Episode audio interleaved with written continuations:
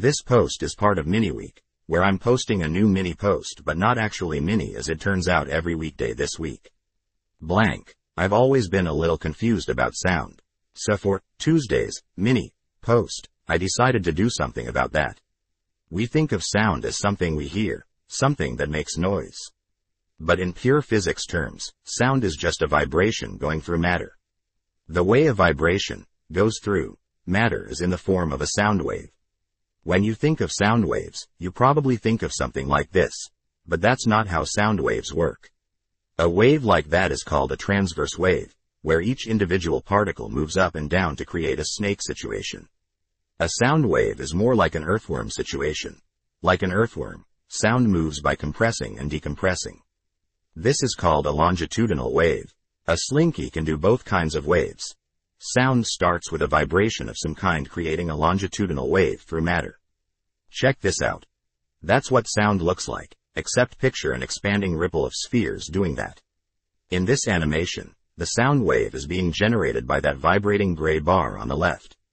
The bar might be your vocal cords, a guitar string, or a waterfall continually pounding down into the river below. By looking at the red dots, you can see that even though the wave moves in one direction, each individual particle only moves back and forth, mimicking the vibration of the gray bar. So instead of a curvy snake wave, sound is a pressure wave, which causes each piece of the air to be at either higher than normal pressure or lower than normal pressure. So when you see a snake-like illustration of a sound wave, it's referring to the measure of pressure, not the literal path of movement of the particles. Sound waves can go through air, which is how we normally experience it. But it can also go through liquid or solid matter. Much of the jolting that happens during an earthquake is the result of a huge sound wave whizzing through the earth. In that case, the movement of the fault is serving as the gray and red bars in the animations above. How about the speed of sound? Well, it depends on how quickly the pressure wave can move in a given medium. A medium that's more fluid, like air, is highly compressible, so it takes longer for the wave to move, while water is far less compressible, so there's less give to slow the wave down. It's like two people holding an outstretched slinky between them. If one pushes their end toward the other person, the wave will take a little time to travel down the slinky before the other person feels it. But if the two people are holding a broomstick, when one pushes, the other feels it immediately, because the broomstick is much less compressible. So it makes sense that the speed of sound in air, 768 miles per hour, 1,234 kmph under normal conditions, is about 4 times slower than the speed of sound in water, which itself is about 4 times slower than the speed of sound through a solid like iron. Back to us and hearing.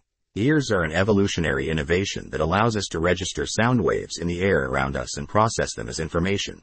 Without ears, most sound waves would be imperceptible to a human, with only the loudest sounds registering as a felt vibration on our skin. Ears give us a magical ability to sense even slight sound waves in a way so nuanced. It can usually tell us exactly where the sound is coming from and what the meaning of it is. And it enables us to talk. The most important kind of human communication happens when our brains send information to other brains through complex patterns of air pressure waves. Have you ever stopped and thought about how incredible that is? I was about to move on, but sorry, I can't get over this. The next time you're talking to someone, I want you to stop and think about what's happening. Your brain has a thought. It translates that thought into a pattern of pressure waves. Then your lungs send air out of your body, but as you do that, you vibrate your vocal cords in just the right way and you move your mouth and tongue into just the right shapes that by the time the air leaves you, it's embedded with a pattern of high and low pressure areas. The code in that air then spreads out to all the air in the vicinity, a little bit of which ends up in your friend's ear, where it passes by their eardrum. When it does, it vibrates their eardrum in such a way as to pass on not only the code, but exactly where in the room it came from and the particular tone of voice it came with.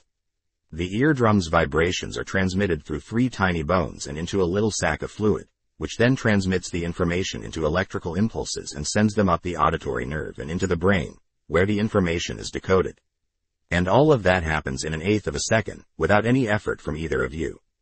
Talking is a miracle. Anyway, the ear can discern many qualities of a sound it hears, but 2 of the most fundamental are pitch and loudness. Pitch is all about wavelength, i.e., how far apart the pressure waves are. The shorter the wavelength, the higher the pitch. Humans can hear frequencies as low as 20 Hz, which is a 56 feet, 17 meters long wave, and as high as 20,000 hertz, 0.7 in, 1.7 centimeters. As you age, you lose your ability to hear the highest pitches, so most of you probably hear nothing when you listen to the frequencies approaching 20,000 hertz. Your dog will disagree. But you'll have an easier time hearing the lowest part of the range. The reason you can feel low sounds, like low bass notes in music, is that the wavelength is so long that it actually takes 1/20th of a second for a full wave to pass your body, hence 20 hertz. Loudness. The loudness of a sound we hear is determined by the amplitude of the pressure waves. In the animation above, the high and low-pitched sounds depicted have the same loudness, because the pressure curves at the bottom of the animation are the same size vertically. Louder sounds have a larger oscillation between the low and high pressure sections of the wave, i.e., loud sounds have higher high pressure and lower low pressure parts than quiet sounds. For sounds through the air on Earth's surface, the average of the high pressure and low pressure parts of the wave is our normal atmospheric pressure, what we call 1 atmosphere of pressure. So a sound wave might have a high pressure component of 1.0001 atmospheres and a low pressure component of 0.9999 atmospheres, and a louder sound might be 1.01, 0.99 instead. But in both cases, the average of the two is 1 atmosphere. We often measure loudness using a unit called the decibel, named after Alexander Graham Bell. If you want to be confused, read the Wikipedia page on decibels. It's a super icky unit. And rather than bore us both by explaining it, let's just talk about how we use decibels to measure sound. The scale of loudness has a very tiny minimum. The faintest sounds are far softer than any human could hear, even softer than any of our finest scientific instruments could detect. But depending on where you are, sound has a hard maximum. The reason is that sound isn't a thing in itself, it's a pressure wave moving through a medium. And since, as we talked about, the average of the high and low pressure points of a sound wave has to be the normal pressure of the medium, loudness is limited by the fact that eventually, the low pressure point hits zero pressure, a vacuum. Since the low pressure can't go any lower, that point determines the max amplitude of a sound wave, and the loudest a sound can be, in any given place. The convenient thing about decibels, dB, is that the absolute faintest sound detectable to the human ear is, by definition, 0 decibels. We call that the threshold of hearing. Scientists do their best to study sounds far down into the negative decibel scale, and there are man-made rooms on Earth that register as low as -9.4 decibels, where it's so quiet you can hear the blood pumping through your own brain. But we can only hear sounds in the dB positives. The loudest a sustained sound can possibly be on Earth's surface is 194 decibels, which is when the amplitude of a sound wave is so intense that the low pressure part is a perfect vacuum. The wave alternates between double the normal atmospheric pressure and no air at all. Not something you want to be present for. Let's take a look at the full scale, starting with the really quiet. One thing to keep in mind is that with decibels, each increase of 10 decibels doubles the loudness.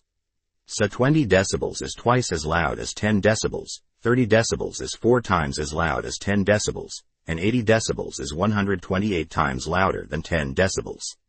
The scale stops at 194 because there's no such thing as a louder sound on Earth's surface. But we can go beyond here in two ways.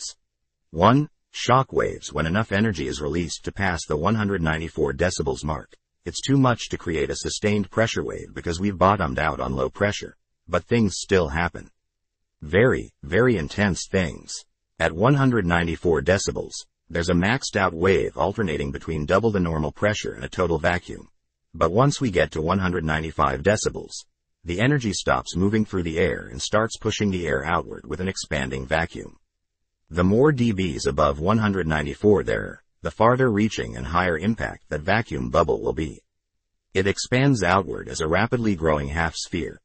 On the edge of the bubble is a barrier of supercompressed gas, and when this barrier sweeps over the land, it usually flattens whatever's in its path. As the hemisphere expands, it loses energy and eventually dissipates. But if you found yourself in the path of a shock wave before that happened, you'd have a bad time. First, the impact of the supercompressed barrier would be like hitting a brick wall. In the same way and for the same reason, falling on water from a bridge is like falling on concrete. Second, compressed air is hot. Third, it wouldn't just hit all parts of your body, it would go through your body, and if it were powerful enough it could turn your bones to powder and your organs to soup. Here are some famous 194 decibels plus events. Saturn V launch. The Saturn V was a beast, and the sound waves from its launches were so intense that they could light grass on fire a mile away. Even at 3 miles away, an observer would experience ear-splitting 135 decibel sound. Rocket launches create such a powerful sound that space agencies flood the launch pad with water as the rocket launches to absorb the sound so the force of the pressure wave doesn't damage the rocket. The Hiroshima and Nagasaki bombs. According to sources I read, these clocked in at well over 200 decibels. The shock wave was so charged that it traveled 7 miles, 11 kilometers in 30 seconds. The 1883 Krakatoa volcano eruption. I'm overwhelmed by the amount of things I need to tell you about the Krakatoa. Let's do bullets. It was a big eruption. 2. Other mediums there can be louder sound than 194 decibels. Just not on the Earth's surface. There can be louder sounds in the ocean, in the land, or on other planets. The gas giants in our solar system, for example, have denser atmospheres than Earth's, which allow for higher pressure wave amplitudes, and with incredibly fast winds and powerful storms, there's plenty of opportunity there to make loud things. What isn't loud is almost everything else in space. You've probably heard the term, sound doesn't travel in a vacuum, but it makes sense now, right? Sound is pressure waves through matter. If there's no matter, there's no sound. There can be immense heat and radiation and force, but to a nearby observing human, it's all dead silent. If, hypothetically, there were air filling the universe, then suddenly things would get very loud. Forget the terrifying concept of the sound of a supernova. Just the dumb sun sitting there hanging out would ring in at an astounding 290 decibels. According to one solar physicist, we'd hear that on Earth as a 100 decibel sound, the volume of a motorcycle, all the time, every day, everywhere.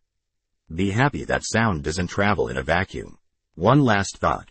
Researching for this post and learning about what sound is gave me a new perspective on the tree falling in the forest with nobody there to hear it question. I now think that no, it doesn't make a sound. It makes an air pressure wave and that's it. The concept of sound is by definition a biological being's perception of the pressure wave. And if there are no ears around to perceive the pressure wave, there's no sound. It's a little like asking, if humans go extinct, and somewhere in the post-apocalyptic rubble, there's a photo of a beautiful woman lying there. Is she still beautiful? I kind of don't think she is. Because the only thing that's beautiful about her is that humans found her beautiful, and without humans, she's no more beautiful than the female beetle a few feet away, rummaging around the rubble. Right? Blank. If you like Wait But Why, sign up for our unannoying I Promise email list and we'll send you new posts when they come out. To support Wait But Why, visit our Patreon page. Blank. If you liked this, here are a few more Wait But Why explainers. How Tesla will change the world, the AI revolution. The road to superintelligence, putting time in perspective, sources the awesome gifts. Dan Russell and ISVR CDC. Noise and hearing loss prevention, U.S. Department of Labor. Occupational noise exposure, nodal.us. The sound so loud that it circled the Earth 4 times, UNSW. What is a decibel? Decibelcar.com. Decibel equivalent table, make it louder. Ultimate sound pressure level decibel table, NASA. Sound suppression test unleashes a flood, idiom 0. How loud is the sun? Gibson.com. It might get loud. The 10 loudest rock bands of all time, GC Audio. Decibel. Loudness, comparison chart, mathpages.com. The speed of sound, turn it to the left. Noise levels, extreme tech. Can a loud enough sound kill you? Abelard.com. Loud music and hearing damage, soundproof cow. Loudest sound ever heard, Chalmers. Quantum microphone captures extremely weak, soundborne.gov.au. The eruption of Krakatoa. August 27, 1883, here's a real slinky doing a longitudinal wave. Fun fact. The loudest animal on Earth is a blue whale, whose calls can reach an outrageous 188 decibels, far louder than a jet engine. If you want to see this in action, watch these two guys sit in a car while playing unthinkably loud bass music. At 2:11 you can see the guy's shirt flapping about 20 times per second as the low and high pressure air passes through it. Only watch the 10 seconds where I queued it up. I watched the whole video and it's time I can't get back now. Also, dog whistles sound silent to us but work on dogs because dogs can hear pitches as high as 44,000 Hz. Cats can go even higher, up to 79,000 hertz. But neither animal can hear pitches as low as we can. In fact, neither animal can hear the lowest 7 keys on the piano. Who knew? At first, I was using volume here, but it seemed weird to use volume when talking about the natural world. Like, you wouldn't say, what's the volume of that waterfall? So is volume just for man-made things like stereos? In any case, we'll be going with loudness. Going up by 10 decibels multiplies the sound intensity, or the power, of the wave by 10, not 2. But a 10x increase in power only sounds about 2x as loud to our ears, so for our purposes, the 2x increase is more relevant. GIF. ISVR GIF. GIF Soup GIF. GIF Soup GIF. Dan Russell GIF. ISVR. Thanks to Christopher Reese for that analogy. GIF. ISVR. Thanks to commenter Rebel28 for suggesting the pitch link. Sources for the info on this chart is down below. For each of these, I tried to find several sources that all agreed on the same number. It's surprising, in general, how much disagreement there is online regarding dB figures. I couldn't find the original source. http://s73.photobucket.com/user/rocket924//media/Hiroshima-the-shockwave.gif.html/https://www.reddit.com/r/space/comments/2h9y9gh ck r6med. Most of my info on this came from this excellent article on Nautilus.